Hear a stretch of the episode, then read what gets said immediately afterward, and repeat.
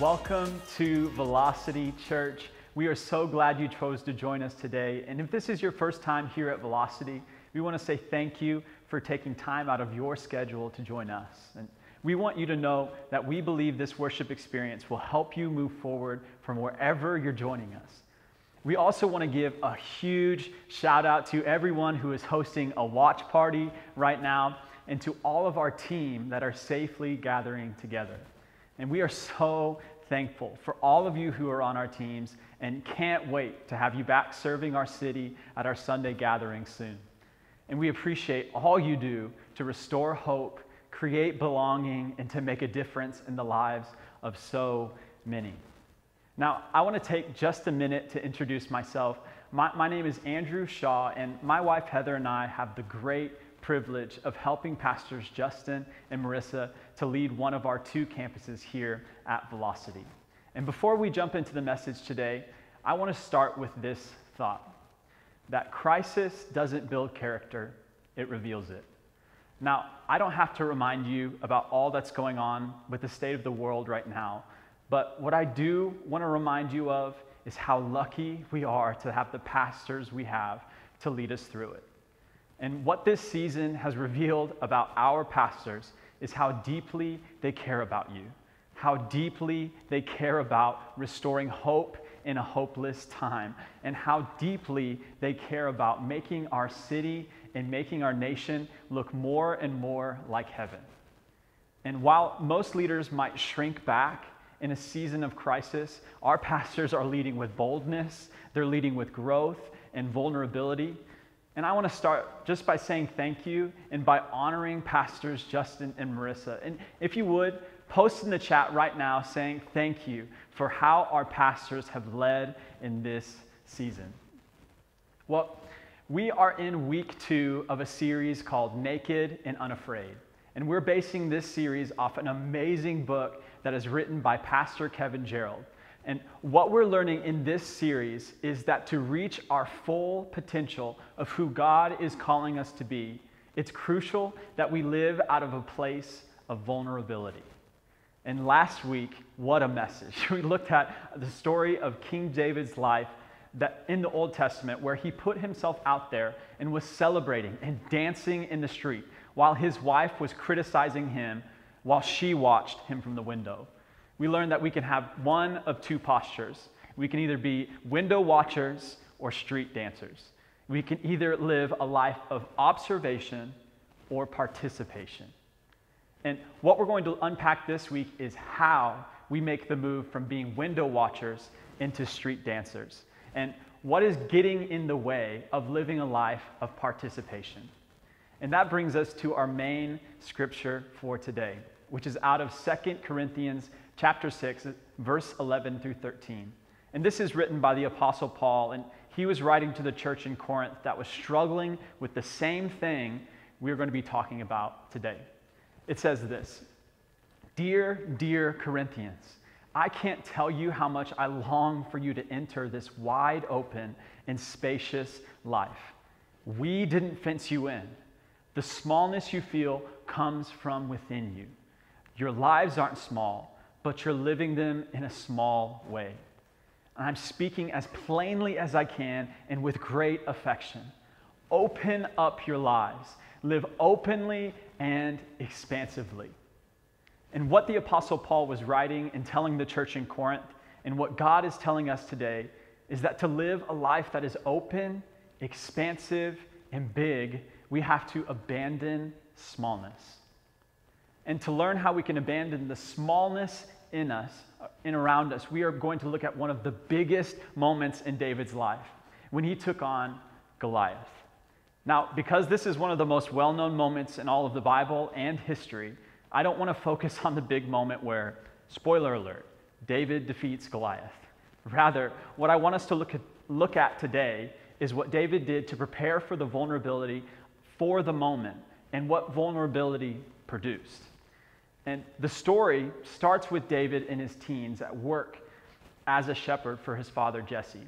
His dad then sends him on a small errand to bring lunch to his brothers who were on the battlefield. Now, when David got to his brothers on the front lines, Goliath came out and started to taunt Israel's army like he had done for 40 days. David, hearing this taunt and challenge for the first time, was taken aback and asked the men around him who this Philistine was to challenge the armies of the living God and what would be given to the person who defeated him. And this is what it says in 1 Samuel chapter 17, verses 28 and 29. When Eliab, David's oldest brother, heard him speaking with the men, he burned with anger at him and asked, Why have you come down here? And with whom did you leave these few sheep in the wilderness? I know how conceited you are and how wicked your heart is. This is brotherly love right here. You come down only to watch the battle. And David said, Now what have I done? Can't I even speak? And for a moment, I want to focus on what David's brother said. And with whom did you leave those few sheep in the wilderness? And that brings me to the title of my message today Leaving Little Behind. Now, there are a lot of things that my wife and I are, wife and I are on opposite ends of the spectrum with, but one particular area of our life where our differences are extremely evident is traveling. And this is true from really small trips to really big trips.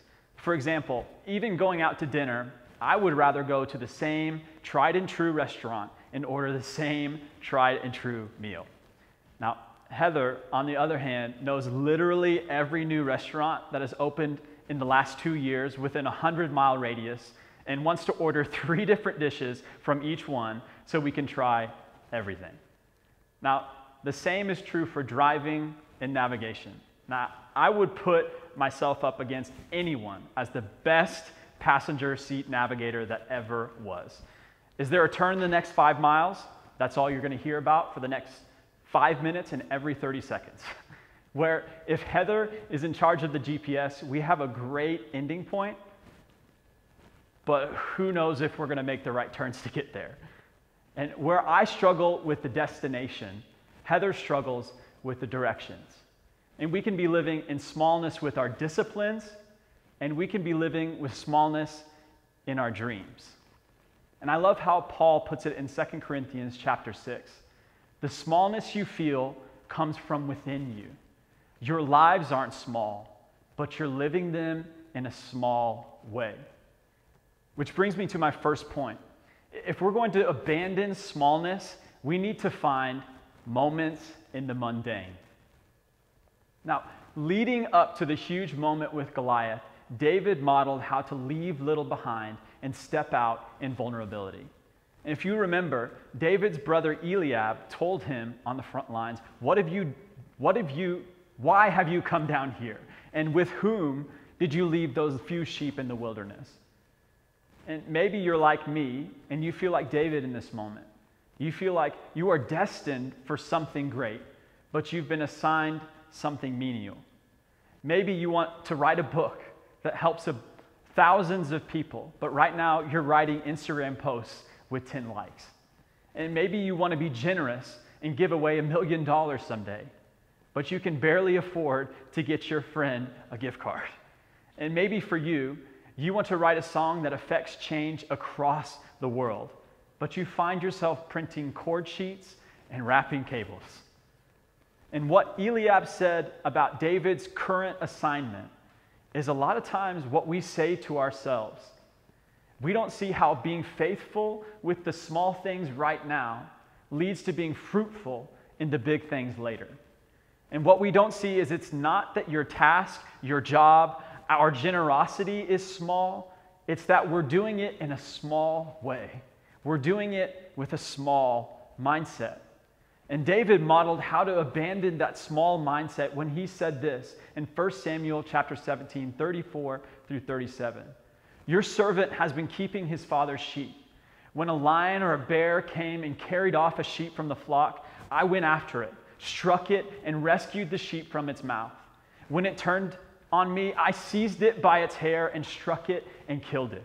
Your servant has killed both the lion and the bear.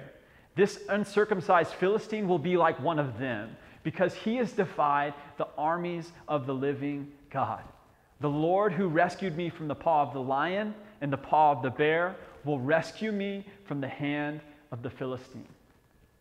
And what this shows us is that what we see as pedestrian, God sees as prepar- preparation. And Jesus said it this way in Luke 16, verse 10 Whoever can be trusted with very little can also be trusted with much. And whoever is dishonest with very little will be also be dishonest with much. So, to abandon smallness in our disciplines, we have to see them as development. But we don't just have to abandon smallness in our directions, we also have to abandon smallness in our destinations. The thing that I noticed in David's story this week is just one chapter earlier in 1 Samuel chapter 16. David was told that he was destined to be king, but then he went right back out to the few sheep he was in charge of. And that is the tension of abandoning, abandoning smallness in our dreams, which brings me to my second point. We need to have friction in our futures. And if we're honest, it's so hard to keep dreaming and believing for bigger destinations when, when what we are in charge of looks so little right now. For me, I was convicted this week because I looked at the goals and the dreams in my life and realized they are way too small and way too comfortable. There was no tension, there was no friction in the goals that I was trying to achieve.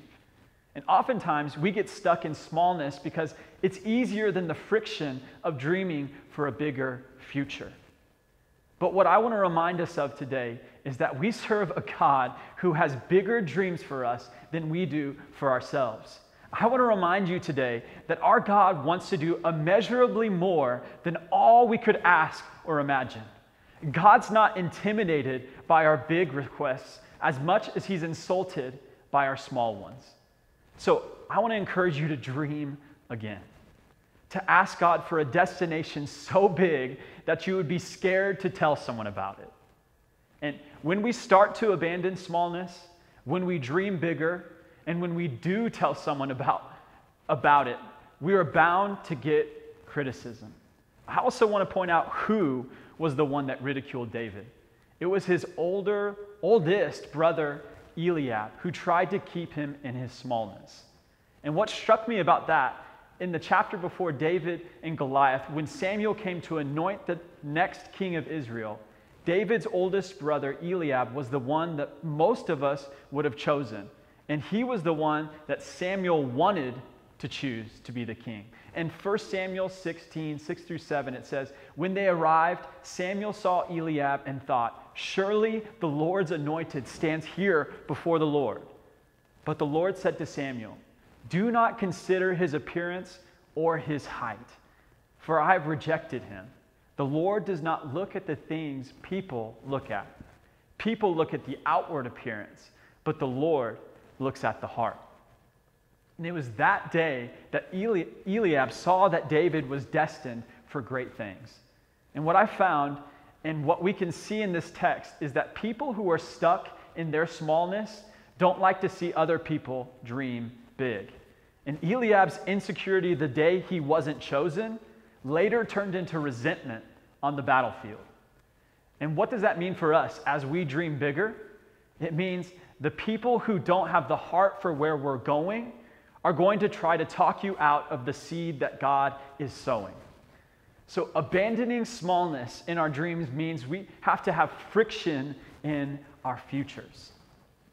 And when God chose David over Eliab, I couldn't help but stop on verse 7. It says, Do not consider his appearance or his height, for I have rejected him. And Eliab was exactly what the world wanted to see in a king. He was tall, he was handsome, he probably reminded Samuel of Saul, who also looked the part of a king. They were what was expected, the perfect standard for culture around them. And you can also start to see the expectations that are being put on David that could have made him stay in smallness right before he was about to go out to meet Goliath on the battlefield. And you can see this in 1 Samuel chapter 17, 38 and 39. Then Saul dressed David in his own tunic. He put a coat of armor on him and a bronze helmet on his head. David fastened on his sword over the tunic and tried walking around because he was not used to them. I cannot go in these, he said to Saul, because I am not used to them. So he took them off. And it doesn't take us very long to see that we live in a culture and a time where the prevailing expectations around us make us feel like we need to put on an armor that we were never meant to wear. And that brings me to my last point that if we're going to embrace vulnerability and be all that we're meant to be, we have to shed shame. Now, this made me think of a time in my life when I was around five or six. And when I was a kid, it was not uncommon for me to take trips to Hallmark with my mom. Now, my mom is awesome and incredibly thoughtful, and she is the type of person that has a card for every occasion imaginable in a box at our house. So, you have a grandson that just graduated high school, she's got a card for that. You are celebrating Flag Day. I haven't looked, but she probably has a card for that. And I remember this trip to Hallmark with my mom clear as day. She was checking out her cards at the front counter, and I was the perfect height at the time to have the Ghirardelli chocolate squares below the counter right in front of me. And without even thinking about it, I grabbed a chocolate square and put it in the waistband of my elastic shorts because I didn't have pockets. And all the way to the car, all the way home in the car, my face was bright red and I was drenched in sweat. And immediately when I got home, I sprinted to my room and closed the door. I opened the wrapper and it was completely melted from being in my waistband. So there I was, completely drenched in sweat, alone, licking the melted chocolate off of a wrapper in shame. Now, I can already feel your judgment coming through the camera, but man, this feels incredible to get this off my chest. I've had this armor of what I thought someone else would be thinking of me for nearly 25 years, and I am just now taking this off. It feels incredible. Now, mom and Hallmark, I hope you'll forgive me. now, that picture of me alone and ashamed in my room is so often what we look like when we feel unworthy and when we feel the shame of our past. We put on armor that doesn't even fit us to protect ourselves from something we've already been forgiven for. Now, the definition of shame is the feeling or the experience of believing we are flawed and therefore unworthy of acceptance and belonging. The antidote for shame is exactly what David did in this story. He shed the expectations of the world around him that were holding him back.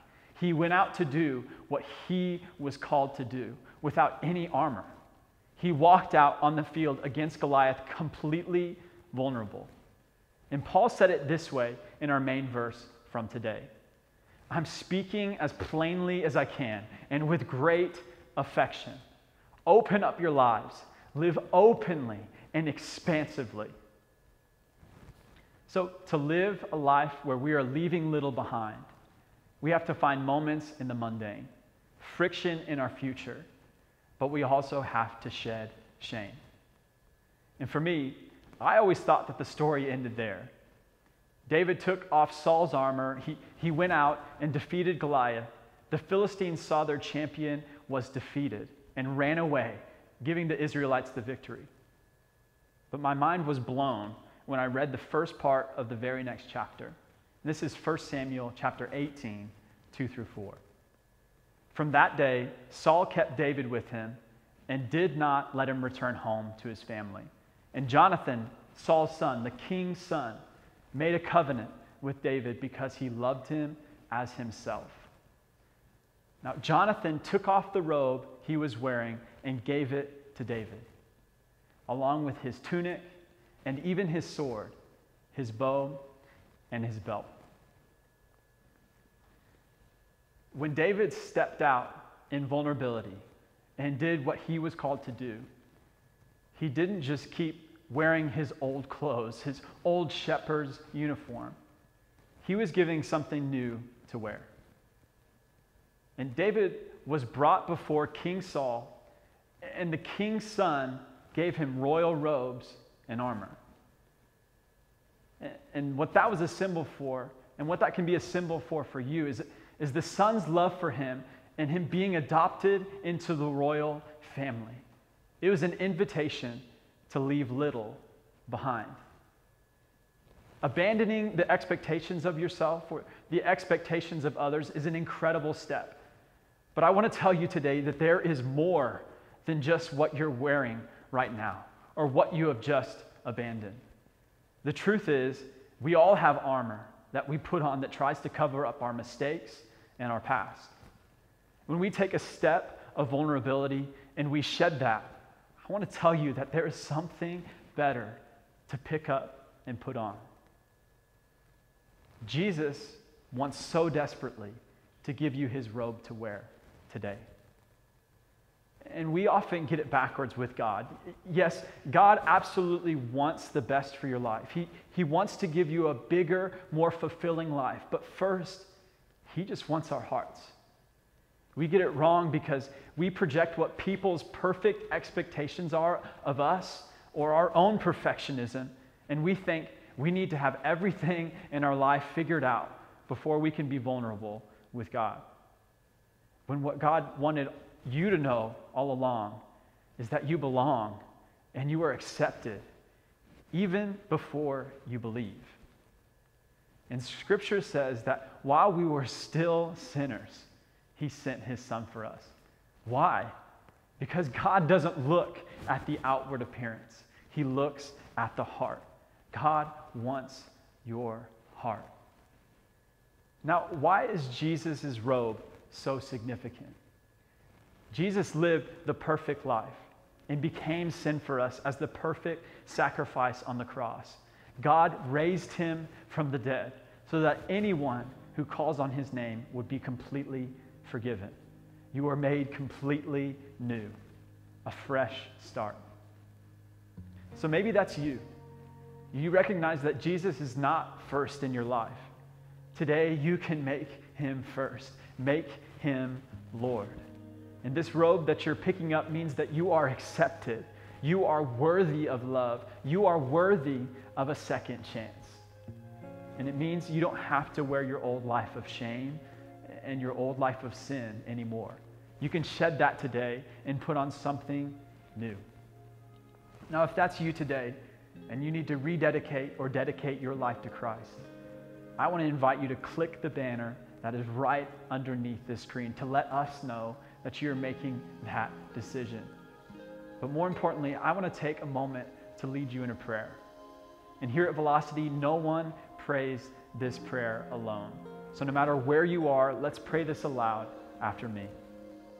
Heavenly Father, I surrender to you. I turn from my sin and I turn toward Jesus. Jesus be first, the Savior and the Lord of my life. Fill me with your spirit so I can follow you, so I can live for you. My life is not mine. I give it all to you. Thank you for new life. Now you have mine. In Jesus' name I pray. Amen.